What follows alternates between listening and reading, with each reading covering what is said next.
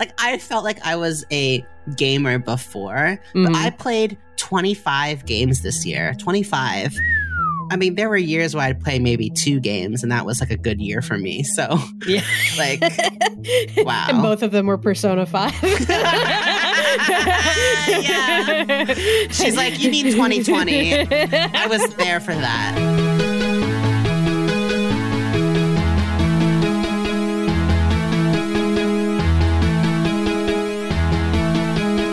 Welcome to Pixel Therapy, the video game podcast where we look at the games we play through the lens of the player, where what you play is just as important as how you play it, and where emotional intelligence is a critical stat. Every three weeks, we bring on a guest who may or may not consider themselves a gamer to discuss the games that have made them and changed them, and all the feelings they have about our favorite pastime. I'm your co host, Jamie, pronouns she, her, And I'm your co host, Spencer, pronouns they, them. and this is Pixel Therapy. Hell yeah, it is. Whoa, whoa, whoa! It's our Game of the Year episode. Ta da! folks. And we're going to get into that in just a second. But first, let's start as we always do with our Patreon shout outs. This is our special thank you to everyone who subscribed at our Patreon name in the credits tier for the month of November. Uh, so that's a very big thank you to Genevieve, Lindsay, Jackie, Ben, Pimhatai, Adayinka, and See the Mess. Thank you all so much for your support. We do love you. Lots and lots. Um, just the, you know, that rock solid crew rolling through again for another month. The squad. Is this uh, you know, oh, they maybe they forgot their their, their credit cards on that. You know, it's like that. That's oh, I too. meant meant to We'll cancel that it. HBO subscription. meant to cancel that Patreon subscription, but no. No, I'm sure they're all doing it super intentionally because we're an awesome podcast. Hell and you should consider going over and getting your name in the credits and kicking us $2 a month at patreon.com slash pixel therapy pod. And when you do that, you get access to our monthly bonus series, which we call co-op mode. Mhm. And for our November episode, you're never going to believe it, but we talked about God of War Ragnarok some more. I know, shocker. But you know, after that last public episode, uh, we just felt like there was another two hour Mhm. podcast in us. And There folks, was. there was almost another two hour podcast in us. So if you uh, have played God of War Ragnarok or you want to hear us talk more about God of War Ragnarok, uh, we went through the game and did a full spoiler cast on the Patreon. Uh, where we dive in on the moments that made us cry, the Mm. moments that made us laugh, um, favorite lines of dialogue, most hype scenes, just breaking it all down. Oh, uh, It was a really fun conversation, and I think I think we finally got God of the God of War Ragnarok conversation out of our system. well, sure. Spencer's like, "Eh, I don't know. I'll, I could try again. We could Yeah. see. there's always more. There's always more God of War. Uh, if you're a fan of what we do here on Pixel Therapy, please consider sharing us with your friends and family, rating and reviewing us on Apple Podcasts, or even writing into the show by emailing us at pixeltherapypod at gmail.com because we'd love to hear from you. hmm So send us an email. All right, Spencer. The time has come to get cozy. Pull up an armchair. Feel free to lie down on the couch. Let's talk about our feelings. How are you? I am well. I I mean, you just talk. You just mentioned God of War Ragnarok, uh, which is never far from my brain. But uh, I did just start it again uh, this past week, and God, it's truly just the game that keeps on giving. I uh, just in the first few hours again, I'm just it feels brand new because there's so much to notice and so much to take in and so much to re-experience. Um, like the nice thing about a game is that it's like 30 plus hours. So unlike rewatching a movie immediately after, it just there's so much you forget and Yeah. uh like there's just so many details. So ha, it's like really uh really worth really worth it for me. well, that's that's awesome. I'm glad you're getting to relive it. I think um, you know, if I had all, if I had all the time in the world, I would definitely be going back and playing through that again. We talked about in the spoiler cast how it was like doing the spoiler cast made me like, oh man, I forgot this and I forgot about that, and oh, this little moment. and yeah, How did this play out? And you, d- I did very much get the itch to go back into it, and just just couldn't let myself. There's just Mm. too many other things I wanted to be playing right Mm. now. Um, so I, I when I got that platinum, I uninstalled because I knew the temptation to jump back in would be too great if I didn't. Snowball but, uh, of you, laying it to rest. I'm very happy for you and you getting to jump back into it, you know. Thank you. And it's also uh speaking of Ragnarok, it's like six inches of snow outside my window right now. It's That is like wild. blizzarding. Like I can see the branches of the trees laden with snow and bowing under the weight. Uh, My goodness. And it's like blasting against the window and stuff. So my car is like almost invisible to the naked eye. My car is orange, by the way, um, from my window. So yeah, I'm not leaving the house. yeah, I can't blame you there. Let's talk about games. How are you? uh, I'm good. It's I would prefer that it was snowing like that here. Instead, we're getting rain. Uh, just just far enough east and like just enough of a warm up that happens between Mm. you and us. That yeah, it's just been really gross and rainy. And it's like the yard is just mud. Ugh. So every time the dogs go outside, it's a whole friggin' thing. Oh, Plus, you got you got you got to push them out. You got to push them out. They don't want it. They don't like it. They're Yeah. like, oh, my paws are wet. Like, yeah. you know what? I wouldn't want to go out and shit in a wet yard either, but this is the lot you drew in life. Yeah. Literally everything else about your life is amazing. So right. This is the only hard thing you have to do today. This is today. the- your one hardship you must Yeah. suffer. So I don't know what to tell you. Um, but yeah, aside from the weather, things are going pretty good. Uh, you and I did a little bit of we did a little bit of clay making. oh yeah, we did. Uh, or clay sculpting, sculpting. we did sculpting, right? Is that what it's yeah, called? we did hand hand building, Hand hand building. and it's yeah. if for a more formal term. Mm-hmm, mm-hmm. We got some some. Well, I, we were using air dry clay, but I think you had Some the oven the bake. bakey kind, right? Mhm, Yeah, mhm. we and we did some hand sculpting, Yeah. and I made a little Mimir head. Oh my God, it's I'm so way good. too proud of. Yeah, no, you should- she should be. It's like masterful. Like she just found him in the in the clay. I did. And I, I don't know, it was really cool. I've never, I have, well, not never.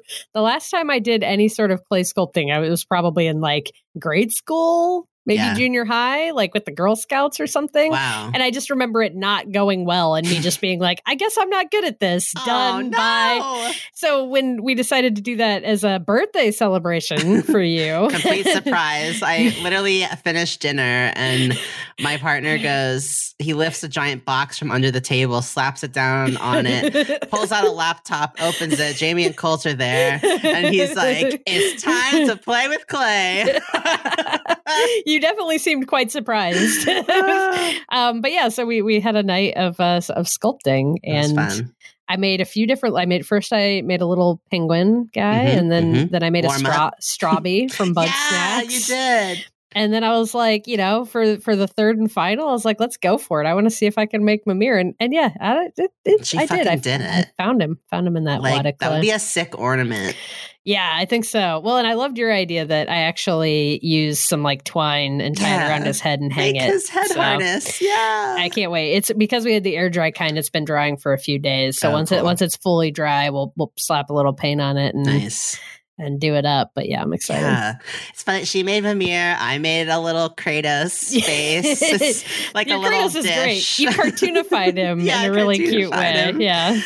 I just I my brain brain empty, Ragnarok only. But it was super fun to just see everyone's creativity come out and hmm like I don't know, I just doing something uh is the word? Artistic, creative with people and just Mhm. seeing what comes out and um, making something without a goal of like having it even be useful or quote unquote worth ma- worth doing, worth making. Um, yeah. really important thing to do more of.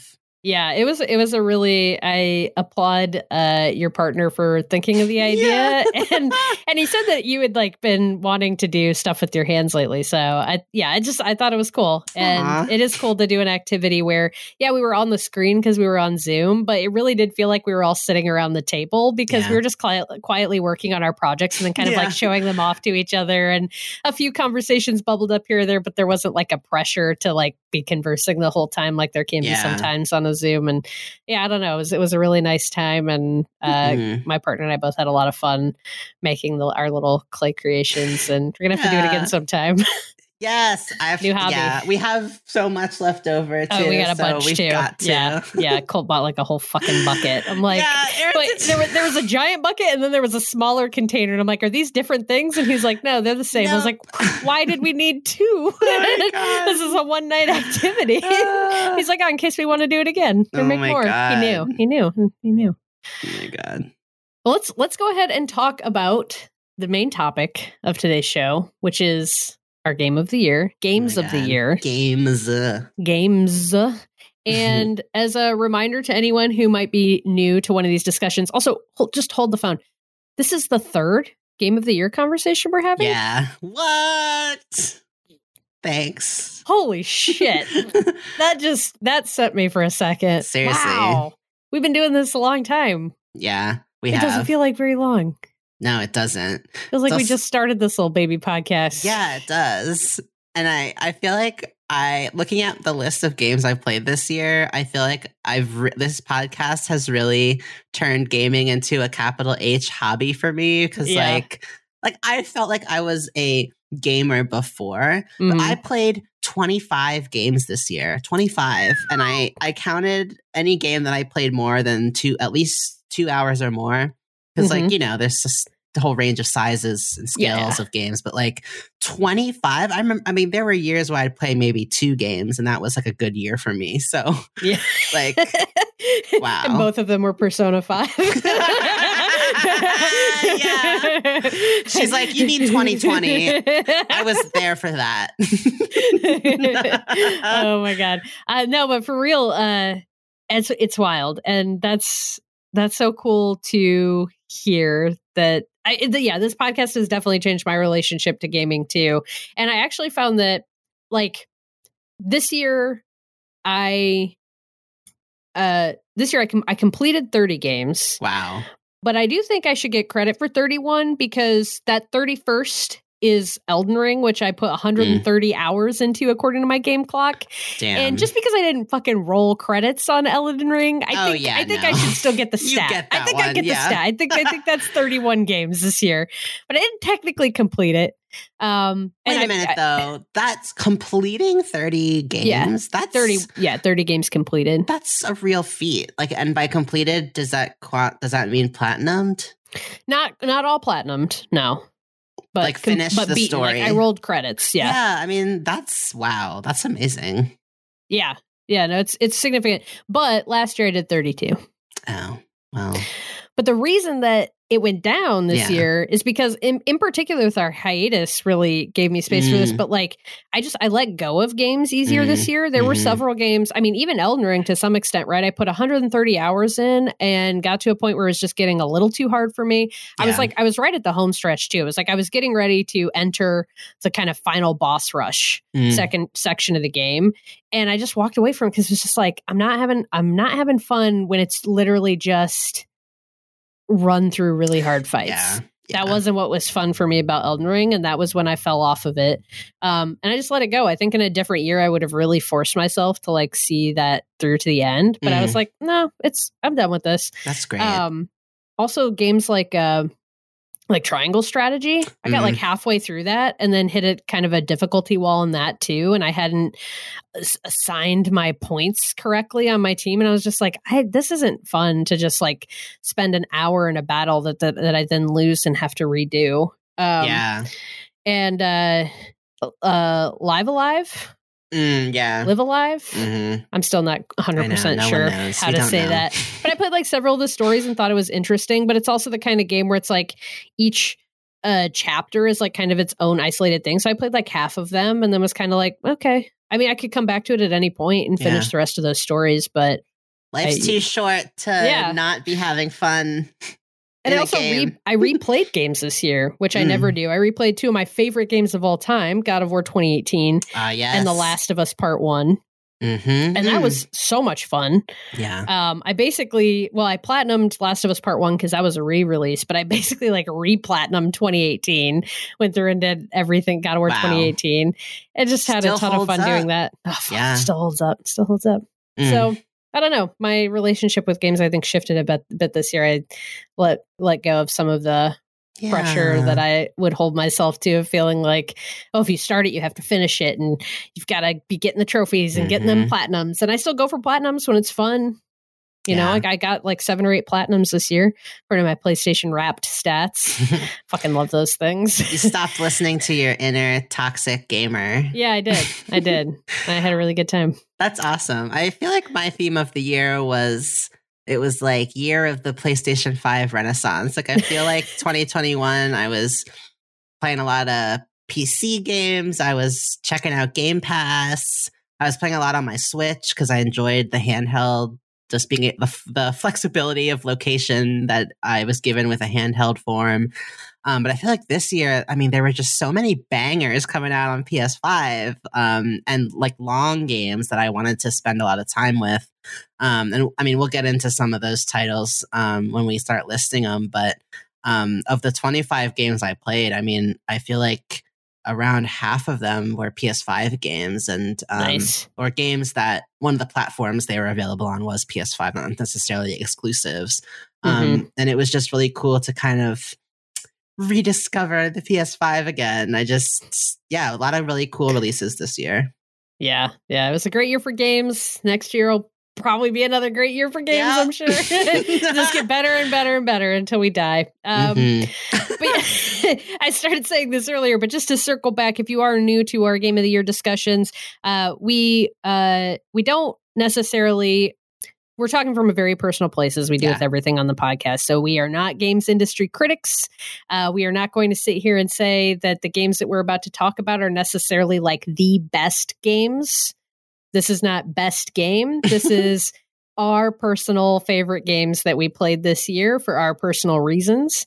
Um, we kind of like to go through and give out a handful of awards. And then what we've done in the past is we give out a handful of like awards uh, to talk about a handful of games that we each really loved. And then we say what our personal game of the year is. Uh, we're kind of going to flip that on its head a little bit eh, this year because our game of the year is. Uh, probably pretty obvious to anyone who's been This paying any shock you. attention. This, yeah, this may shock you. But Spencer and I both looked, you know, checked notes and came back and said, uh, "It's God of War Ragnarok." and seeing as we've already uh, talked God of War Ragnarok uh, probably to death, not for us, but for the listeners, uh, you're probably tired of hearing it. Um, we didn't want to have a whole other conversation about God of War Ragnarok, uh, but just know that in our hearts, that is both of our game of the year. We absolutely loved that game. Um, I also. I think it was actually the best game of the year. Uh, Same. it I'm still a little salty that it lost to Elden Ring at the Game Same. Awards. Um, but you know, everybody makes their own decisions. Yeah, That's true. and Elden Ring's not a bad game. Like I said, I put 130 hours into it. Side, I guess. Yeah. I, I mean, I think I think it really does come down to how you define game of the year, right? I think there's an argument for Elden Ring being game of the ye- game of the year specifically, not best game, but game of the year Mm, in just the the zeitgeist that surrounded that game. It Yeah. took over the gaming world for a period. It got so many people into like brought new players, myself Right. included, into the Soulsborne like style of games. yeah. I, it, you know, in that regard, you can't really say any other game this Mhm. year had the kind of impact that Elden Ring Mhm, did for mhm. sure. But if we're talking about what was the best game this year, I, I some people would argue that it was still Elden Ring, and I vehemently disagree. I think there's a lot of things that Elden Ring does really well and really uniquely, and there's a lot that is just like God of War Ragnarok's a fucking technical masterpiece on every Mhm. level. Absolutely. So yeah, that's that's my two cents. I couldn't Uh, have said it better. Yeah. Everything she says. um, oh, and the final thing to note with our game of the year conversation is these are going to be about games that we played this year. It doesn't mean they have to be games that came out this year.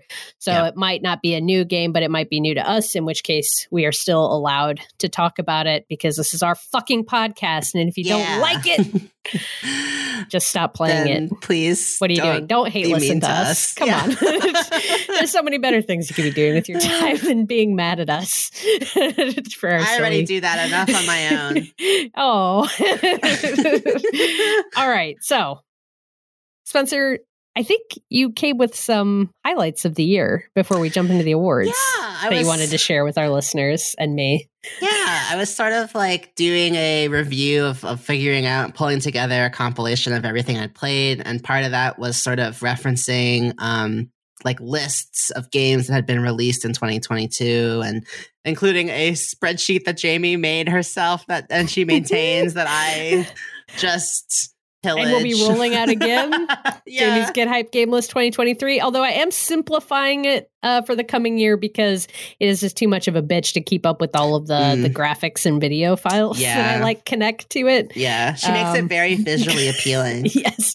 Yeah. Too much effort for how little use it actually gets. But I'm glad that you at least have been using it. I love it. It's like my Bible. Um, but in this process of listing all of the, again, 25 games I played this year, um, I also just put together a list of some like gaming world stuff that happened in 2022. It was a pretty big year for the gaming industry.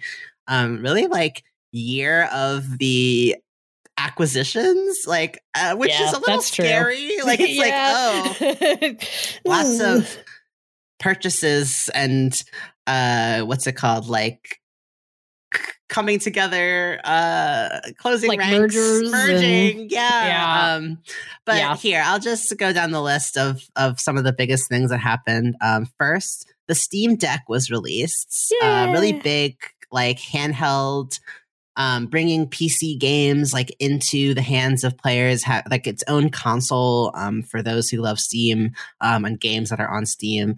Um, I mean, I still am on the wait list for getting one myself, so it's like a huge success, and it's just exciting to see another console entering the market. You have a Steam Deck, Jamie. Like, I do do. you love her I still? I like it. I like it. uh-huh. and I am excited to use it more.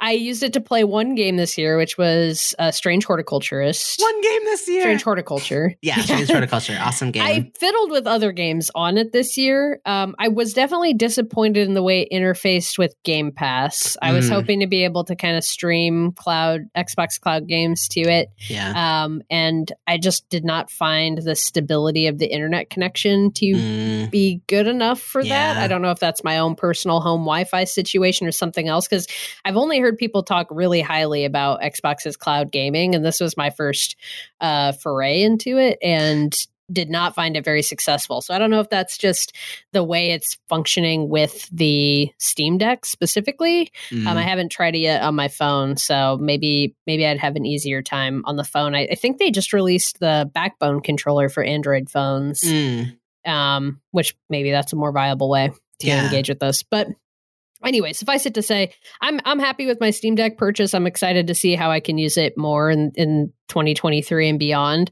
Um, handheld gaming is not my first go to with Mhm. gaming, but I prefer it to sitting at the computer desk. yeah. So I think yeah. it's I'm, I think it's still going to be my go-to when I want to play a game that's only available on PC.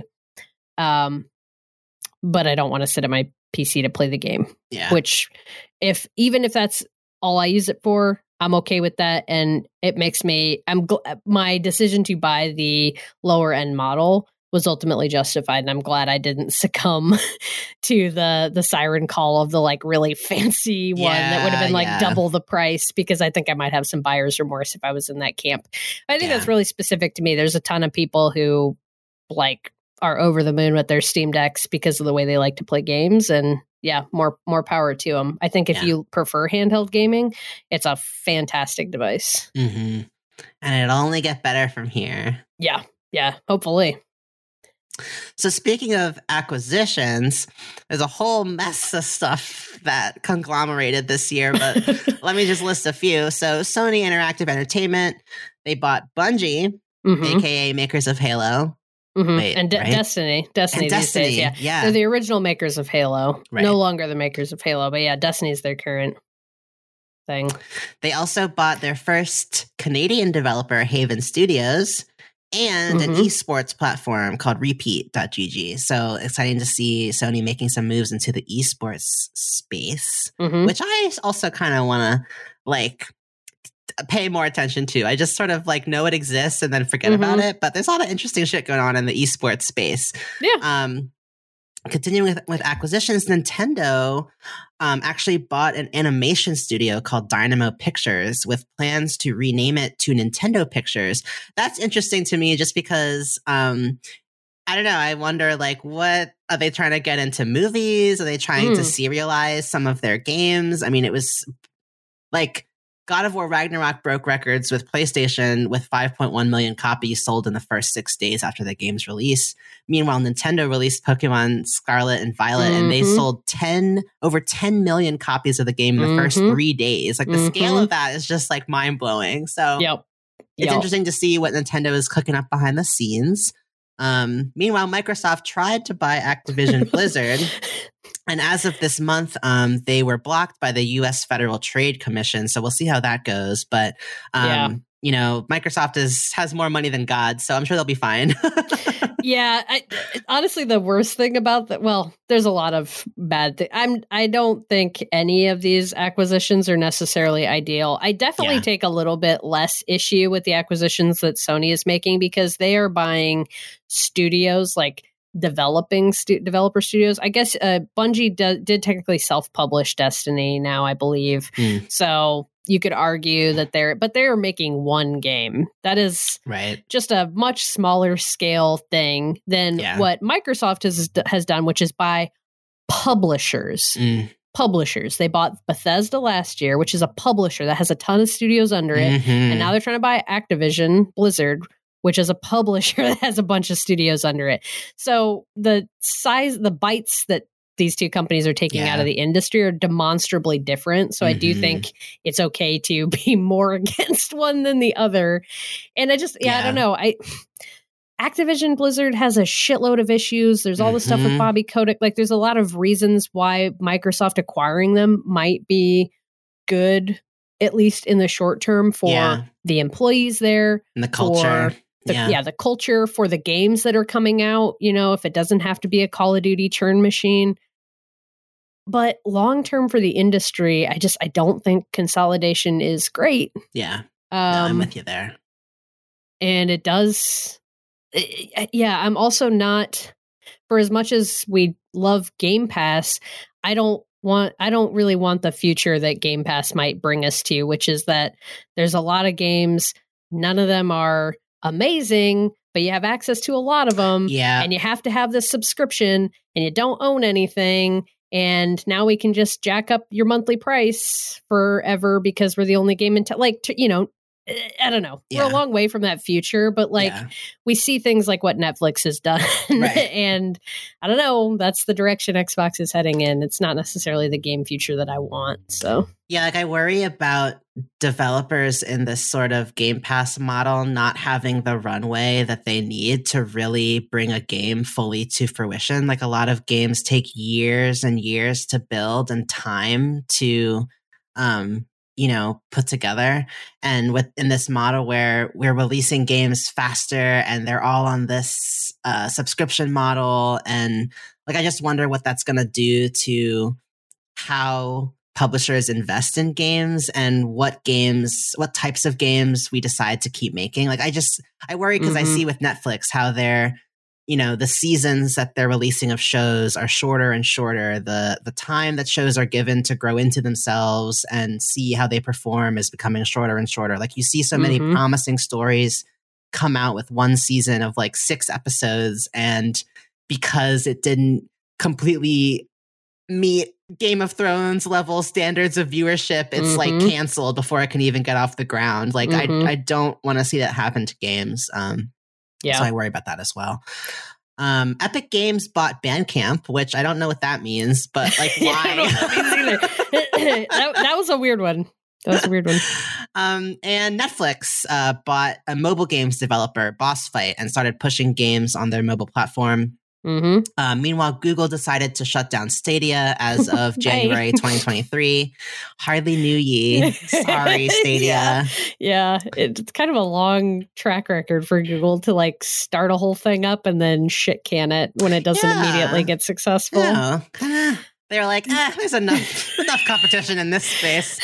I think we're good. yeah it's so weird um, there was that huge Grand Theft Auto leak of like uh, over 50 Oh, yeah. minutes of of game footage. Um, and there too, I think like a lot of the backlash was sort of like just showed how little the average person understands about how games are made and what the game development Well, time cycle looks like. also, that kind of shit is exactly why developers don't want to show you their games early. Like, you have one side of the gaming audience being like, why don't you show us things sooner? Why Yeah. isn't there more transparency in game dev? Why Yeah. don't we know what's coming like we do with movies? And Yeah. bah, bah, bah, it's like, this is why, because every time y'all get a peek behind the curtain, you lose your You fucking minds. Yeah. And you start sending death threats. yeah, like, yeah. and I understand that maybe those are two different halves of the community that are having those reactions. But then, like the folks who are asking for more transparency, we're going to have to figure out how to get the other fuckheads in line yeah. before we start asking developers to like literally risk their lives.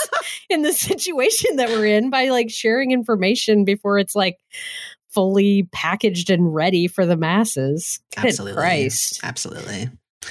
And speaking of Activision Blizzard, um, the last thing I wanted to note was that 22 in 2022, Raven Software formed a union and sparked a really important convo about crunch culture in game dev, as well as a lot of the hidden, very toxic cultures uh, that that are going on within these studios um, that Mm. that no one seems to know about um, and should care about because so many passionate people are literally risking their health and well-being to make these groundbreaking games um, and so like just so much support um, for raven software and the folks who were brave enough to to form that union and, and speak out like this work is not even close to being resolved yeah, uh, yeah. Double click on that for sure. I mean, what we just found out after the awesome previews for Diablo 4 that the developers have been like crunching their Mm. asses off and and it's going to continue all the way up until the game's release and it's Mm. just it's so hard to rectify that kind of stuff with the games that we love and then try to figure out what how do, how do we as gamers Mhm. try to stop that from happening yeah um yeah yeah, it, it's tough. I so I'm gonna this, this is my I always ride this point, Yes, but I think a big thing that we as gamers can do is stop fucking pre-ordering digital copies of Mm. games. Like Mm, I think that I have I am certain that what happens is a game is a made available for pre-order like a year before it's supposed to come out. Everyone starts pre-ordering it and now the super aggressive timeline put forward by marketing is driving all of the development going on and Mhm. developers aren't able to really ask for the time they need because money. And so like especially if a game is going to instantly be on my like if it's the week before the game's being released, go ahead and pre-order that game because the development has been It's wrapped Yeah, for done. weeks at that point. But like there's no reason to pre-order a game like 2 years in advance. yeah, yeah. It certainly doesn't help. Does not help. That's my hill that I'll die on. That's an important hill. So yeah, I so those are that's my year in review um of I like things. Yeah, a lot of shit happened. So with that out of the way, let's fucking let's get personal and, and Yeah. just zoom in entirely on our own perspectives and talk about some of our favorite games this year. Now that we've had some global perspective, let's just uh yeah, zero right in. That's right. Uh what's what's the first award that you want to give out, Spencer? Oh my god. Okay. Well, okay. Let's talk about. So we talked about Game of the Year being God of War Ragnarok, no Mhm, question. mhm, mhm. Um, right before we started recording, Jamie, you also mentioned like character of the year or our favorite Yes. character. Um, what I, I'm dying to know what yours is because you already know what mine is. well, we already know what each other's is, Well, right? yeah. So like it Kratos. Ew, like, obviously. yeah. no, I do not want a snack. Uh, no. Kratos is uh, hilarious, a badass, so Mhm. fun to play as. Uh, amazingly acted and performed by Christopher Judge, who Yep. won the Game Award for Best Performance this year and gave an amazing speech where Yes, he he refused to leave the stage. No, he and didn't. just kept Yeah. talking. No. And honestly, he could that could have been the entire Game Awards. I would have Yeah. watched two and a half hours of Christopher Judge up there, just like getting kind of weepy and sharing Mhm. behind the scenes stories about making God of War. when he shouted out Sunny Suljic, who plays Atreus, Mhm. I was like, oh, I was waiting Yeah. for that. Yeah, it was it was great. If you uh, didn't watch the Game Awards, uh, go go look up Christopher Judge's speech because mm-hmm. it was mm-hmm. just so good and heartfelt, and just so happy for him, and really hope he gets cast as Kratos in the yeah. show, in the Amazon show. Yeah, um, you mentioned earlier today, Amazon officially announced that they're going to make a God of War yep, show. So. so Amazon has said officially that they're making a God of War show now. It was they had gotten the rights or something mm. before, mm. but it wasn't officially announced that they were doing it. So it is officially announced now. And what I think is the most exciting bit of news to come out of is that Cory Barlog, who was the director and writer of God of War 2018, um, has signed on to the show as an executive producer. Now, oh, yeah. what level of power that means he'll actually have in the production, it's hard to say. Executive producers, it, it can go either way. Mm. Like they can have a lot of influence or none. Mm. Um, but I think it bodes well. I hope Hell it bodes yeah. well. It gives me hope. And Cory is specifically who brought Christopher Judge in on God of War 2018 and convinced him to take the role. And they have a really strong relationship, and Judge really like loves working with Cory. So, mm. could this could this mean we might get Judge's Kratos? I think you know. I don't know.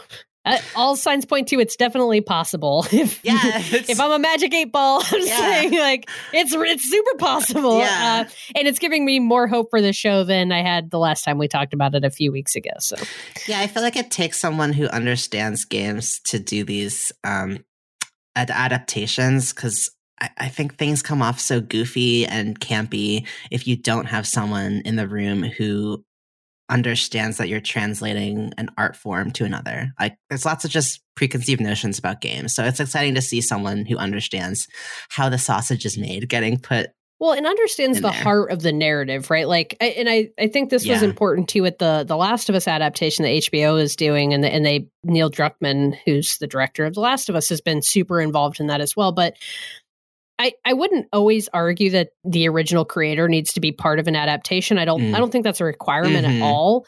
But I do think where game adaptations have really struggled is in understanding what resonates about the game and like trying to convey that in film. And I do think that like both Cory and Neil, those stories that they told were incredibly personal to them and so, specifically, them as people who were telling a narrative that meant a ton to them are going to bring that perspective of the importance of the core narrative themes to the conversation in the adaptation and make sure that that's represented. And so that a God of War adaptation isn't just about really brutal fight scenes. Like, that yeah. is a piece of what God of War is, but that is not the heart of what that story is. And yeah. Cory is specifically positioned to speak to that heart because he made a game about being a dad because he was a recent dad and was going through all those emotions. Mm-hmm. So, yeah. So anyway. who's your second favorite character? My second favorite character of the year uh, was Blaidd from Elden Ring. Oh, actually, wow. Oh, uh, okay. Is a, a half wolf man. Uh-huh, uh-huh. Uh, so he's a werewolf. I am a fan of werewolves. Uh, he's a very tall boy. Nice. Uh, and he's a very good boy. Oh, he was a sweet boy. And he had a very like soft spoken, like sweet voice for a, for a werewolf, but he looks like very scary and grim. And his uh, armor is like so fucking badass and just like a really standout character from Elden Ring. I was immediately taken with him when I first encountered him. I really liked the narrative beats that they gave him as you re encountered him throughout the story. And I don't want to spoil anything, but oh, his story really goes places and it's quite tragic. Oh, um, oh, no. And so I really liked him. He was like my friend for a while and we ran around and did some things together. Aww. And uh, he was just a really cool character. I love his design. I loved his voice acting, and uh, yeah, I like like a like a good wolf boy. Oh, that's so fun! He's adorable. I looked him up. Yeah, he's like a he. I mean, he basically looks like a werewolf, but he's wearing like full armor and like this long fur coat that's like this shaggy gray fur. Um, but he's very tall. He's like almost twice the height of the player character, and he's got a really big sword. Um, and yeah, he was, he was nice. a cool character. So that's that's my second favorite character of the year behind Kratos. Sick. Well, that was kind of minus. I love that. Minus another Ragnarok character. and I won't belabor the point, but it's Brok, El, uh, dwarven companion and foul mouthed, hilarious person uh, with very sage advice and so sage. His own, um, you know, heart rending trajectory. Um, mm-hmm. So that's all I have but, to but say. wonderful emotional beats. They they Yes. give they really gave Brok his due in Ragnarok. Uh, he was such a fun side character in the first game, and in the second game, it's that plus we give him a lot of emotional and like emotional depth and narrative weight, and yeah, I also love that Kratos loves him. There's a line Mhm. where um he Kratos specifically asks Brok to accompany him on a on an errand and when asked why Brok he says I like him he speaks plainly yeah, yeah. It's great. I like just an Brok awesome too. guy he's straight sh- straight shooter um and just if you you know if you've someone who's earned Kratos' trust then you're probably a pretty good dude yeah, yeah. So, Jamie, what's your first official reward? Uh, I mean, a reward, award after Reward. character of the year. Uh, so my first official award that I wanted to give out, I'm calling a real runner-up. Um, which is that in a year that God of War Ragnarok doesn't come out, this Mhm. probably would have been my game of the year, or at least I would have really been sweating it. And that is Plague Tale Requiem Mm, which is a big surprise to me. I was not Mhm. expecting to like this game as much as I did. Um, for as a reminder for folks, Plague Tale's the action adventure survival horror stealth game um, by Asobo Studio. In which there's a ton of rats. I think Yep. that's the defining yeah. characteristic of the Plague Tale games is that there's a lot of rats. Um, it's definitely an imperfect game, uh, particularly in gameplay, and there were still a few storytelling decisions that they made that I I had quibbles with, but A plus for characters, A plus for dialogue, the emotional beats, the art of the game, the world design, the music. Um, with the music too, the the composer is, has actually been doing a YouTube series where he Oh. plays through the game and like gives commentary on the tracks and like how he Hmm. designed them and what they mean and why they come in at different points and how that and it's just so fascinating cool. Music in games is incredibly interesting because it has to be adaptive to gameplay. And so I just think it's really cool how compose like specifically composers who work on games adapt their music to Yeah. fit with games. And yeah, it's, it's really interesting web series. Um but yeah, I, and overall the narrative was was great. I, I think it's a game that just is really reflecting a lot of uh, realities about humanity and how we approach concepts of like things being evil and Mm, how we hunger for power and how to protect something's innocence and how to make decisions around in some ways the game is like a I don't know if it's a reverse Last of Us, but it's like mm, if the Last of Us kind of asks this question of like, do you save the world or do you save the ones you love? Like Plague Tale, the Plague Tale games are also asking that question. mm, And I think they ultimately come out on the other side mm, of where The Last of Us ends mm. uh, in terms of how they answer that question. But it's, yeah, just a really powerful journey to go through and, and say, like, you know, what, what do you sacrifice uh, globally yeah. for the people that you love? And like, how do you, how do you balance that? Um, eh. so really, really good fucking game that I Damn, liked a lot. What an impassioned um defense of um Plague Tale. Like not that I need needed defending, but I mean like that's such I want to go play it right now. Like I gotta go. Bye. yeah, but and then it's it, I the the downside then is that like it's kind of a difficult game to play. It just like mechanically is Mm. clunky in ways that I do think put up barriers for people really getting into the game and enjoying it, which is Yeah. too bad because there's so much there that is that is great, and I just wish it was a little. It didn't make you work so hard to enjoy it. Yeah. yeah. yeah. Uh, but what's what's your first award?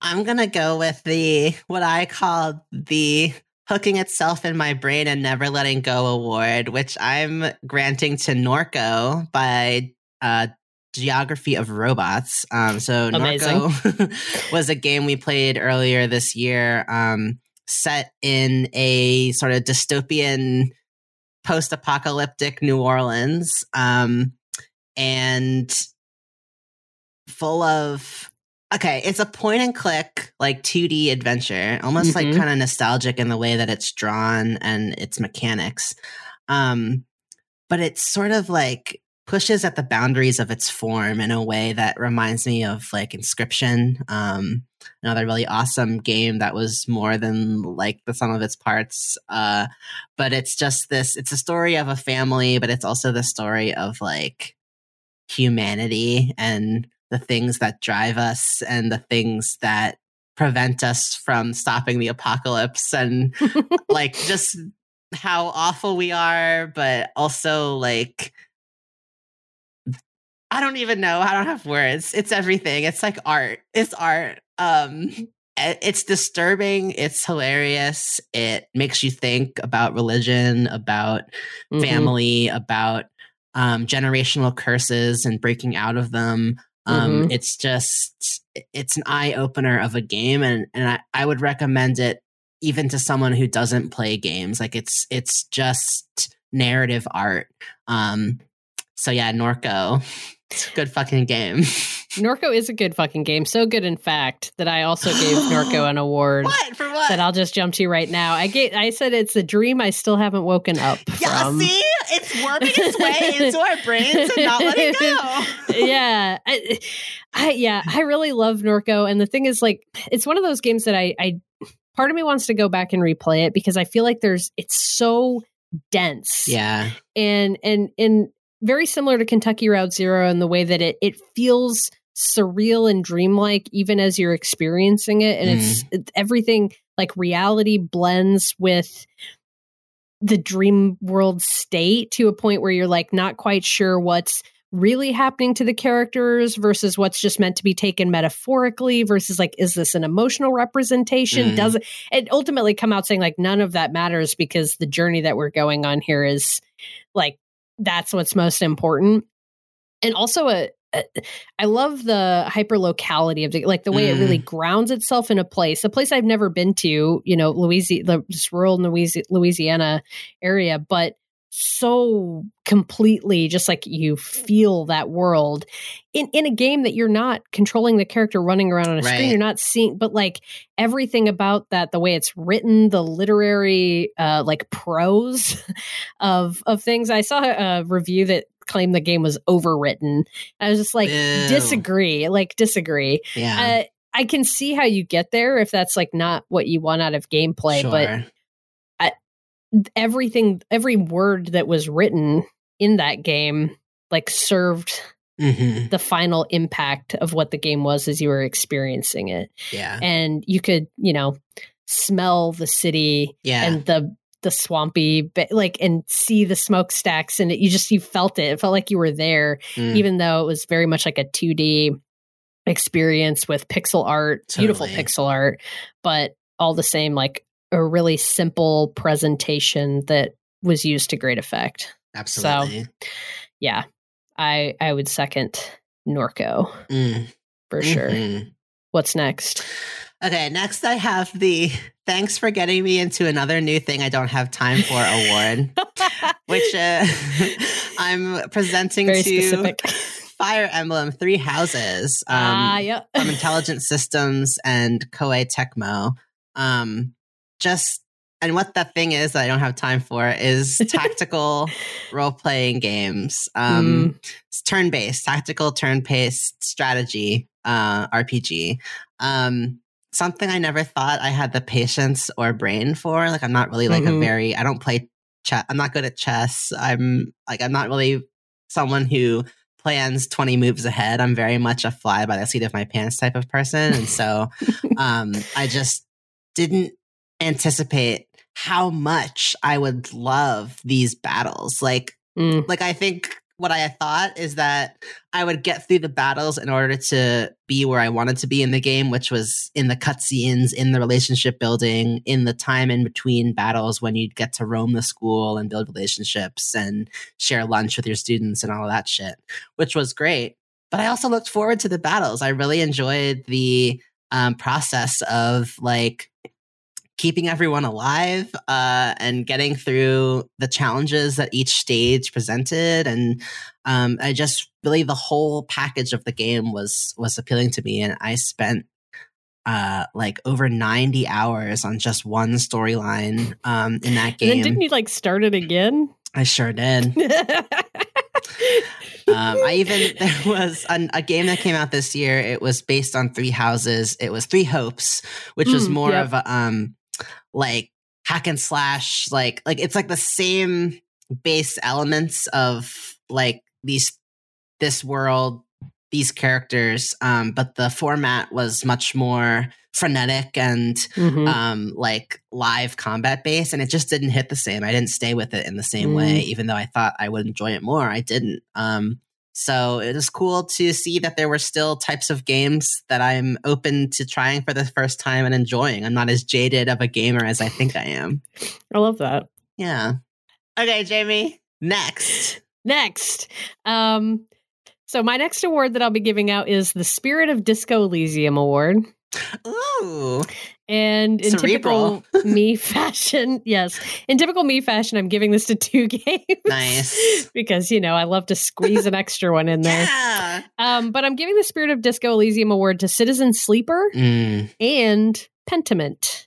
oh my god okay sorry keep going um, so Citizen Sleeper, uh, you and I both played this earlier this year as a 2020 came out this year. 2022 role playing action adventure game by Jump Over the Age.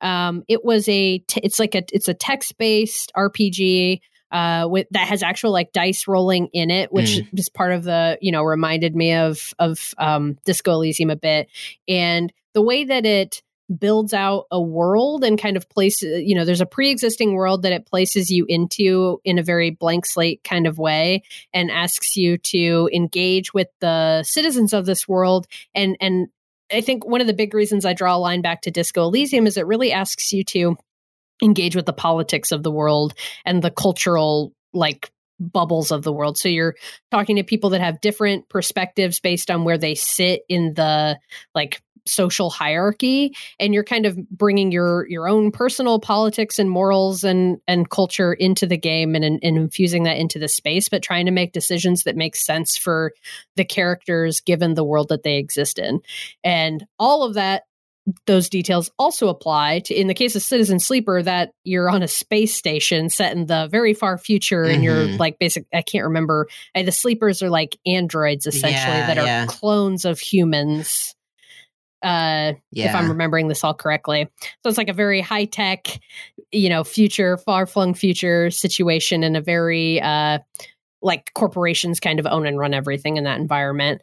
But all of those details that I said about how it builds a world and asks you to engage in the politics of that world and make decisions that impact the characters based on the world that they live in, all that also applies to Pentiment, which is actually a game that came, I played very recently that we haven't had a chance to talk about on the podcast yet.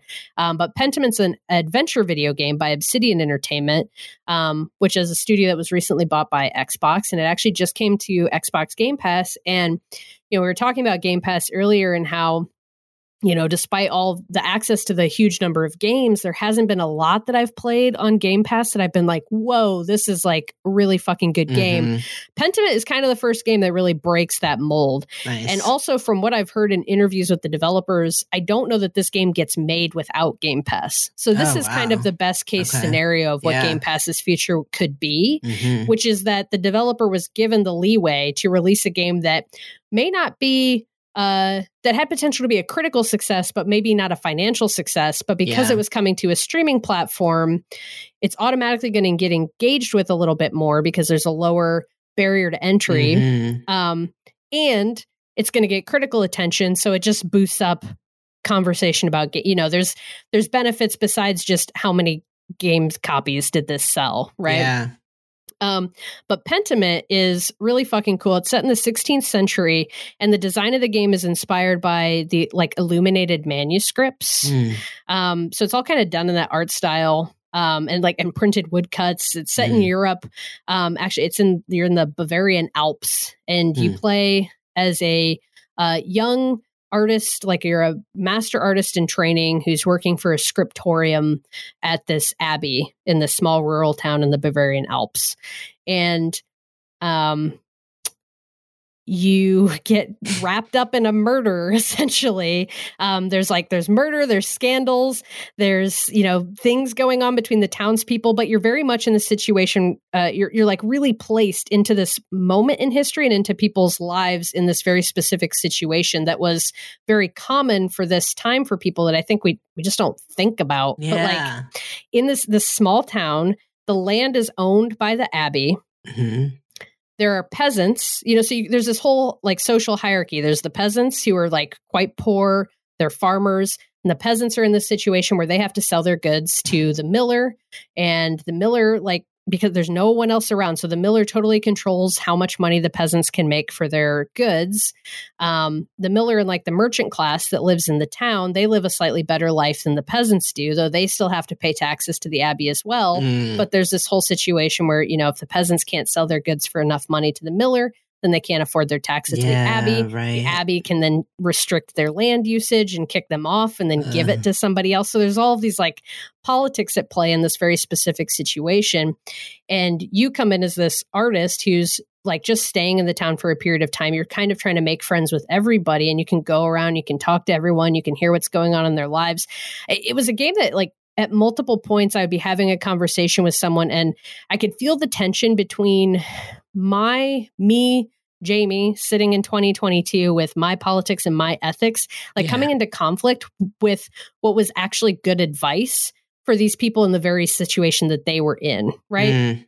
so like uh you know at the abbey i was having a conversation with one of the nuns one of the sisters there and she was lamenting the fact that she had even been forced to become a sister because her Mm. family basically sold her to Yeah. the abbey like the, the- there were only so many situations that a young woman could find herself in in this Mm. time and they didn't have a lot of man, you know maneuverability social maneuverability or like other things that they could do so she's in the situation and it's like i can um have a conversation in the conversation i can encourage her to be more dissatisfied which is how i would like i you know Right. this sucks. It's a shitty situation for you but if i encourage her down that path there's really nowhere for her to go.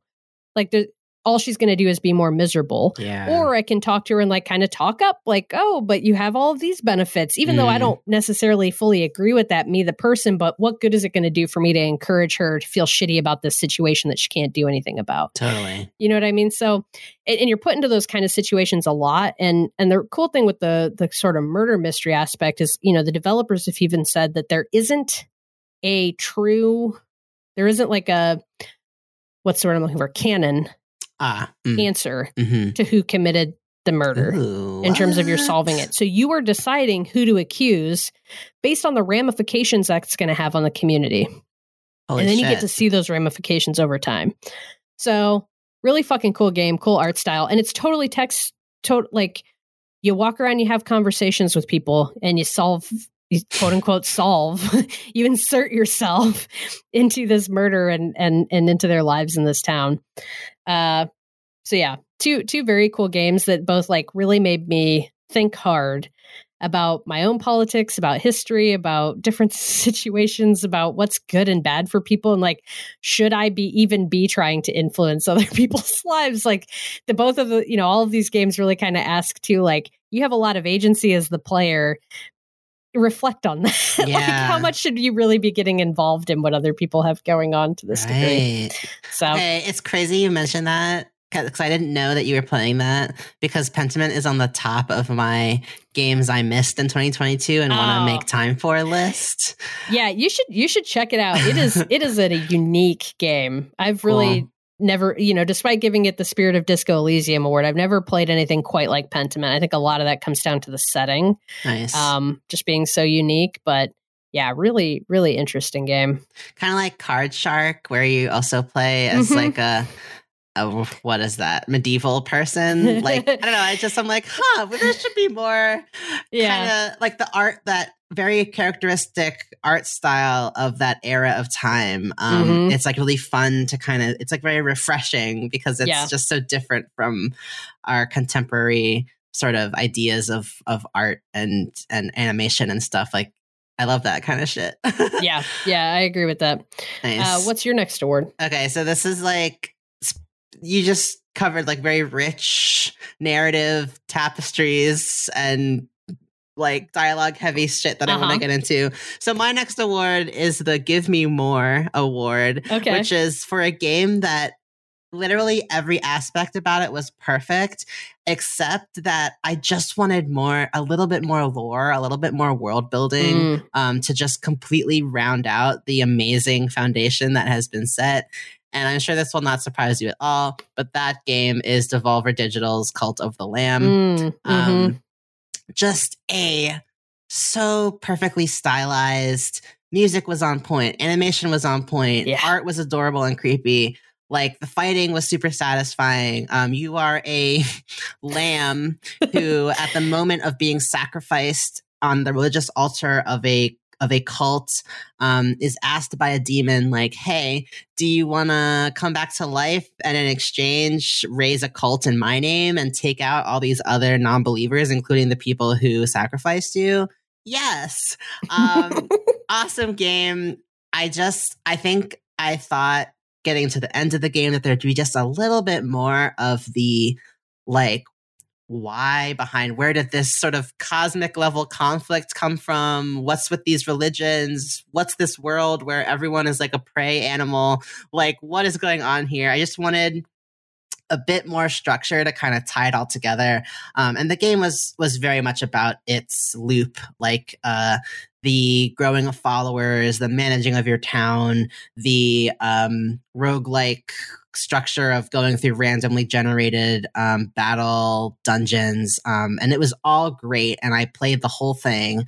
Um, i think if i could do it all again or if there's ever a sequel in the works i would want it to just have a little bit more of that lore that makes games like hades um, really stand out in my mind um, for everything else that it was bringing to the table. So um, yeah, I just wanted a little bit more of that sweet, sweet narrative action from Cult of the Lamb. Um, but yeah, what what about you? What's next on the docket? Yeah, well, first I'll just say like, yeah, I agree with everything you said about Cult of the Lamb, and it didn't it didn't appear in my awards, but man, what a fun time that game was, Mhm. and it just yeah, so close. That that is like the thing that would have bumped it up From my- a nine out of ten to an eleven yeah, out of ten. yeah, exactly, exactly. Um, so this is actually the final award that I'll be giving for the day. Um, but my final one, I want to shout out uh, a game that didn't come out this year, but that we played this year that absolutely uh, touched me very deeply, Mm, and I'm giving it my "Cried Like a Baby" award, mm.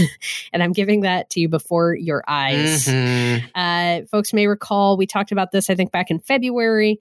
Uh, Before Your Eyes came out last year, 2021. It's an adventure game developed by Goodbye World Games. Uh, this is the game where you very uniquely uh, control the game by blinking.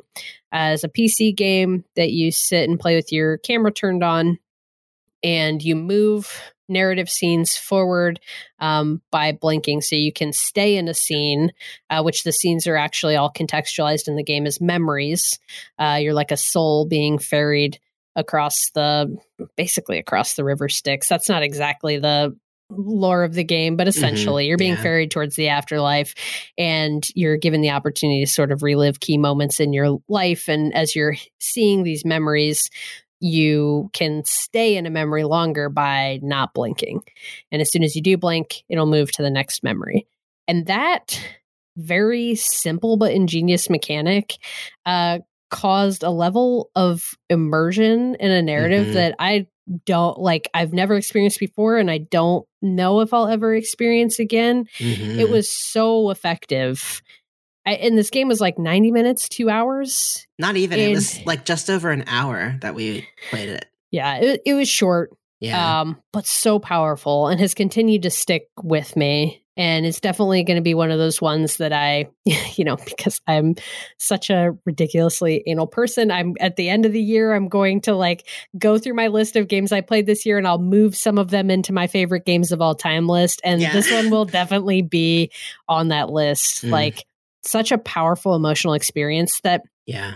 uh, the story that it's telling itself is is very emotional, but also just you know made me nostalgic for even like this childhood that I didn't live that played out in the game, but just made me nostal- nostalgic for my own life for all of those little moments that we can't Mm. you can't hold on to. Like what would it be like to relive them? And if you were given the opportunity to see them again, you wouldn't want to blink. You would you wouldn't want to let them go. You would want to stay in some of these moments and just really encourages you to kind of like hang on to that, be in the moment Mhm. um, love the people that are around you deeply and because you, don't know when it's going to end or Mhm. change Mhm. uh, powerful game So I mean, you want me to follow that somehow? yeah somehow if you can what's your final award I guess speaking of emotional, you know, moments and stuff, I my final award um is the Killing Me Silently award in that this was a game that really emotionally affected me even though um your protagonist does not speak and actually cannot speak because he is a cat and that game is Stray from Blue 12 Studio. Um, I mean, so Stray was nominated for Game of the Year, and a lot of people laughed at that because it was literally like a true David and Goliath moment of Yeah. this tiny cat game up against Elden Ring, God of War, and Horizon Forbidden West. Like, oh my god! um, and I just at the time I sort of chuckled too at just the absurdity of of that, but like it really was, at least to me, uh, groundbreaking in its own way. Um, Mm. I love cats. That's no secret if you know me. Um, and I was me? just, yeah, my cat's name is Nomi. That's so funny. Oh my god. Um, but like, just the way that it realistically captured what cats are like, while also just showing. I think cats get a bad rap, but there's been so much research showing that they are actually very in their way, like very loving, very empathetic um, animals. And I think that this game, like if you're not, if you're someone who hates cats, I hope that playing Stray would change your mind. Um, but it's also like a very tender story about um, like what it means to be human and, and the ways in which um, we can sort of lose sight of hope or think that we're past the capacity to change um, based on conditions in and outside of our control. Um, and it's about like, you know, sometimes you need a little help getting out of a rut that you might be in. And um, the end of one thing can mean the beginning of a new thing. Like it's not all over just because someone says it is. Um, Mm. like, there's a lot going on, and you know, you're not speaking. You're not. You're not getting. We're not really getting the inner monologue of our protagonist. Um, we feel for him because he's been separated from his like feral cat colony.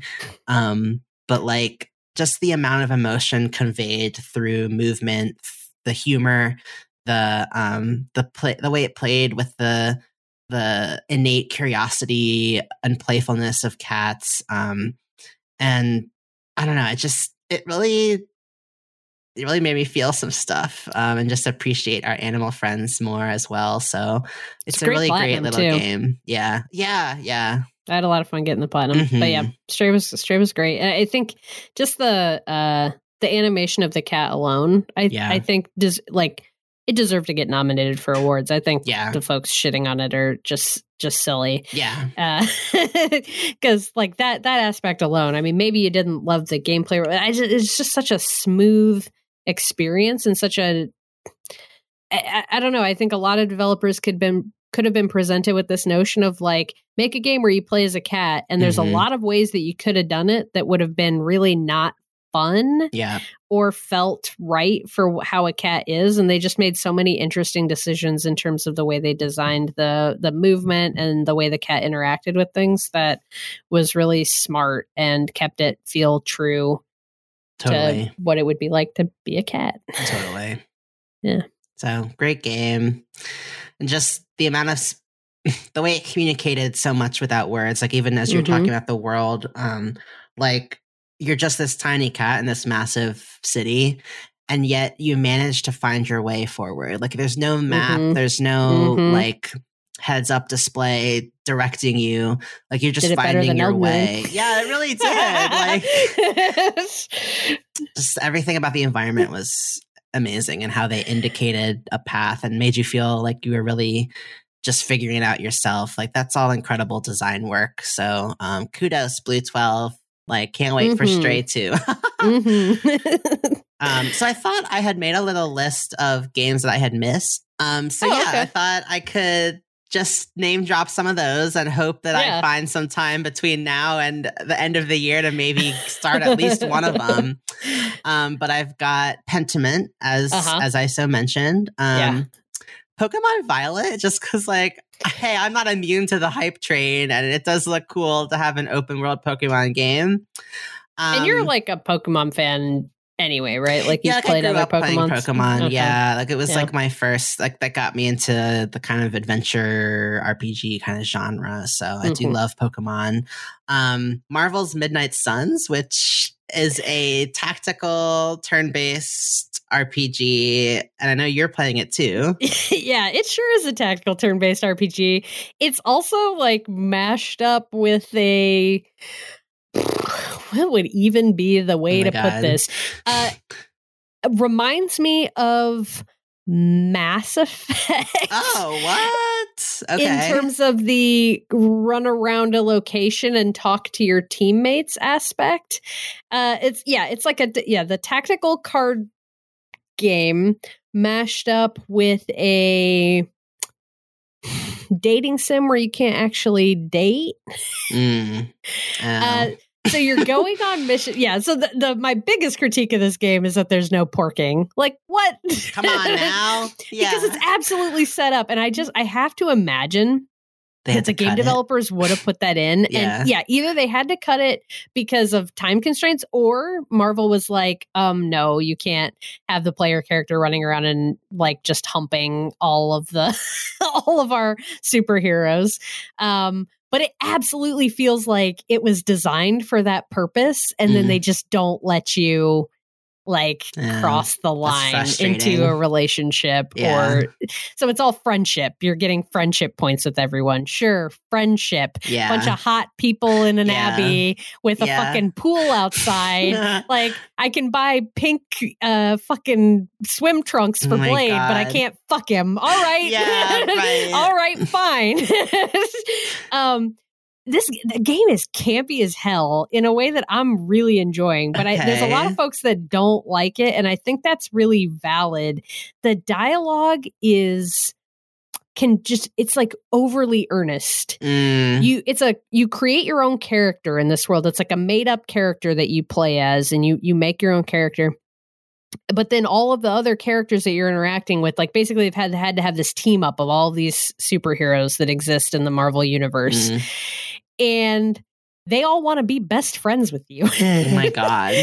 in like a really earnest way and it's kind of like just cute and dorky is the best way to put it but i definitely see like anybody who like loves the mcu and like really like takes these characters like more seriously which i Mhm. think is fine i'm also a big fan of the mcu but this is such a like kind of like throwback corny comic way of dealing Yeah. with the characters where they all just feel they don't feel quite authentically human but it's Mhm. like you know like yeah like a like a campy, JRPG. like bad way. Yeah, yeah, that's still kind of fun. yeah. Um, and then that's like mixed up with the fact that all of the animations look like something off the like PS3 era. Like oh my God. the the all the stuff that you do that's like running around and talking to characters at your home base and you have hangouts with them so it's like you go up to them and you're like hey you want to hang out and then you pick a location oh let's go hang out by the pool and then the two of you just sit in the pool like static as hell and have this weird awkward conversation and you make dialogue Oh choices to try to increase your friendship points with them yeah. But if you increase your friendship stats, you get awesome like bonuses when you get the actual card battle mechanics are really fucking good and a lot of fun. Like Okay. the battles themselves, I'm having a ton of fun with, and I love leveling up my cards and all of that. And then like I'm not hating the stuff at the home base enough to not keep doing it. It's it's just weird. It is a weird combination of things to have in a game, Mm. but I think it's supposed to be kind of funny. I think it's I think it's supposed to be a little bit of a like, oh, aren't superheroes kind of silly? Like Yeah. Isn't it kind of silly? They dress up in silly outfits and Oh they go like beat up aliens and stuff. Isn't this weird? We're like fighting demons. Yeah. Isn't that funny? oh my god. Okay. I mean, as a queer gamer who loves JRPGs, I am used to the feeling of getting close to a same-sex character uh, only to be told at the last second that the farthest I can go is friendship. So I'm excited to engage with. Uh, oh my god, it's like Blue Midnight Balls, the Suns. video Yeah. game. Yeah. Anyway, God. uh, yeah. I, I don't know if I would recommend spending seventy dollars on Marvel Midnight Suns, but Yeah. if you catch it on a sale or something over the holiday break, I think you you would enjoy the campiness. Um, Nice. And and I'm really liking the card combat. So nice. Great. Oh my god, I have so many games I want to play now. Um, was that it? What was else? What else was on your list? Um, I also want to mention Road 96. Um, Mm. so this is a game by Digix Art and Plugin Digital. Um, and it's a procedurally generated road trip game where you play as various teens who are attempting to take a cross country road trip and cross the border of this like authoritarian uh dystopian government. So it's kind of like if you were in The Handmaid's Tale, I guess, and trying to get out without being captured or killed. Um, and you play. So each time your player character either fails or succeeds to cross the border, you start again as a new, a different person, and you're trying to do the same thing. Um, and it's all culminating uh, with this election day and this authoritarian, post-apocalyptic like country. Um, so that sounds like very scary, but it's also like kind of this like funny uh exciting like it's relationship driven there's like all these different characters um you can like steal you can salvage items um you hitchhike you take buses um you're just trying to to get across this map. So i, I haven't played it um that's what i've seen of it. It looks cool i like the procedurally generated part and the part that like each time you play is unique um it looks cool i don't did you play road 96 i can't remember I tried. It didn't. It didn't. oh it didn't hit did not hit for me. Okay. And yeah, it just it just didn't hit. I Yeah. can't remember all of my specific criticisms. It was much Yeah. earlier this year that I tried it. yeah yeah I played through like one whole loop. Um and then was just kind of like I'm all set, I think. yeah I have I have heard that like the more loops you do with it, the more unfolds in the game and it becomes more narratively interesting. But you know, kind of speaking of like, you know, corny dialogue and Yeah. things not feeling super authentic, I felt a lot of that in that game and the gameplay just didn't back up that corniness. Like that is a game that is completely reliant on the narrative to pull you through. And when I just feel like these characters aren't talking like real people to each Mm, other and it all just feels a little on the nose and yeah eh, it just real. it just didn't feel authentically human and if i'm playing a game that's really grounded in dialogue and human interaction like i want it to feel pretty yeah, true to human nature and behavior and it, yeah. it didn't especially if i'm of me. repeat the cycle like nine times yeah yeah and also it's like i mean they're obviously pointing at like trump's america. Like that is Mm. the country that you are escaping from essentially. Um oops so the interesting like the the um the political commentary they were trying to set up but then they're just like so on the nose about it that it yeah it di- didn't hit for me. Mm. okay. Well that's good to know. I'll file that away in my mental um but maybe, maybe it would work for you. I don't know. Yeah we'll see. Um okay well what's on your list uh so my my short list that i want to get back to i i i really want to get back to i was a teenage exocolonist Mm. that is a like narrative rpg game that also has a card mechanic built into it it is a bit of a roguelite in that you kind of play through and then i think like reset with a new character kind of similar to what we're talking Mm. about actually with road 96 um but this one's more text based as opposed to like you're moving through a 3d environment um yeah yeah. So that that one just looks interesting. It's supposed to have like you the cards that you put in your deck that you use for con- I think conversations and maybe some. I don't know if there's combat in the game. I think you mostly use cards for for conversations, mm. but they are created by the memories that you experience throughout the life that your character lives, and mm. then you'll kind of live lives as multiple generations of characters on this uh, like space colony that's been set right. up. So seems interesting. Uh, I'd like to get back to Tunic. I played a couple hours of Tunic. This is oh, a yeah. game kind of similar. It's, it's Zelda like, uh, and you play as a cute little fox. And the combat is a little bit too hard, but I had read that there's um, some stuff in the accessibility settings that you can turn on to kind of to make it a bit uh, more approachable. Mm, so I'd I'd like to go in and, and revisit the game with some of those settings turned on because I'm just not. I don't need. They're kind of. It's a reminds me a bit. Reminded me a bit of Death's Door last year in terms of the combat being in that area. Mm. And I mm. love Death's Door, but I just didn't. When I picked up Tunic, I was already playing Elden Ring, and I was like, yeah. I don't need two games where I feel like I'm like sweating it over here. Yeah. Um, and I think if I went back yeah. to Tunic, it would be more of like I just want to explore the world and not have a hard time doing that. So yeah, it's like adorable Elden Ring. yeah, yeah, basically. Um, Circus Electrique is on my list. I picked this up on a sale on PlayStation a while back. It's a um, a Darkest Dungeon esque game, which I'm a huge fan of Darkest Dungeon. It's got card playing mechanics, um, but you're doing battles as like a steampunk group of circus characters. Wow.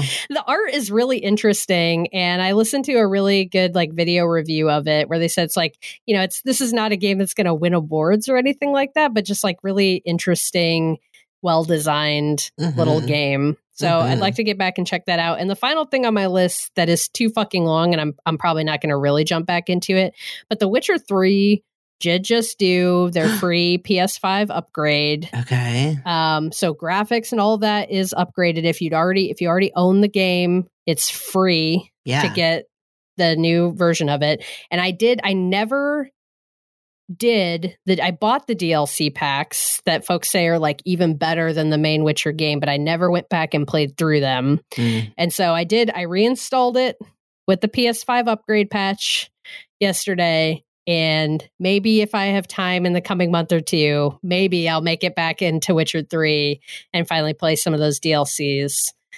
Uh, nice. We'll yeah. see. We'll see. I don't know. It's I did see that big too. I was like, hmm. Hmm. but I'm intrigued. Yeah. And they've said that they're going to. I never played Witcher 1, but they're doing a full remake of Witcher 1, which is exciting. And yeah, I don't know. It's oh, wow. Okay. That's thinking cool. about The Witcher. Yeah. The Witcher.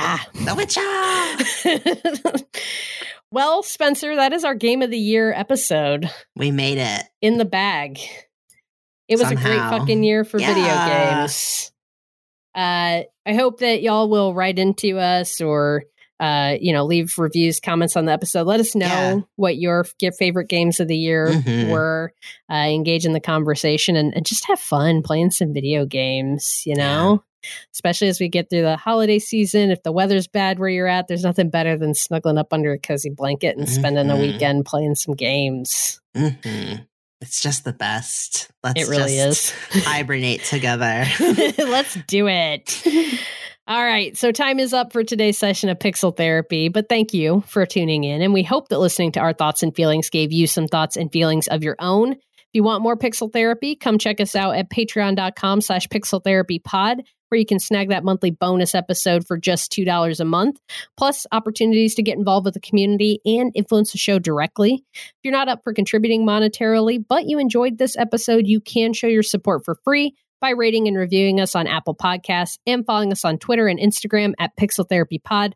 That stuff is just as important, and Spencer and I appreciate it just as much. And you can keep up with all of this stuff and more by visiting our website at pixeltherapypod.com. Finally, since we like to put our money and our energy where our mouth is, we end every episode with a recommended side quest. Uh, this month, we invite you to donate to the Black Trans Rent Relief Fund as well as the Trans Wellness Fund.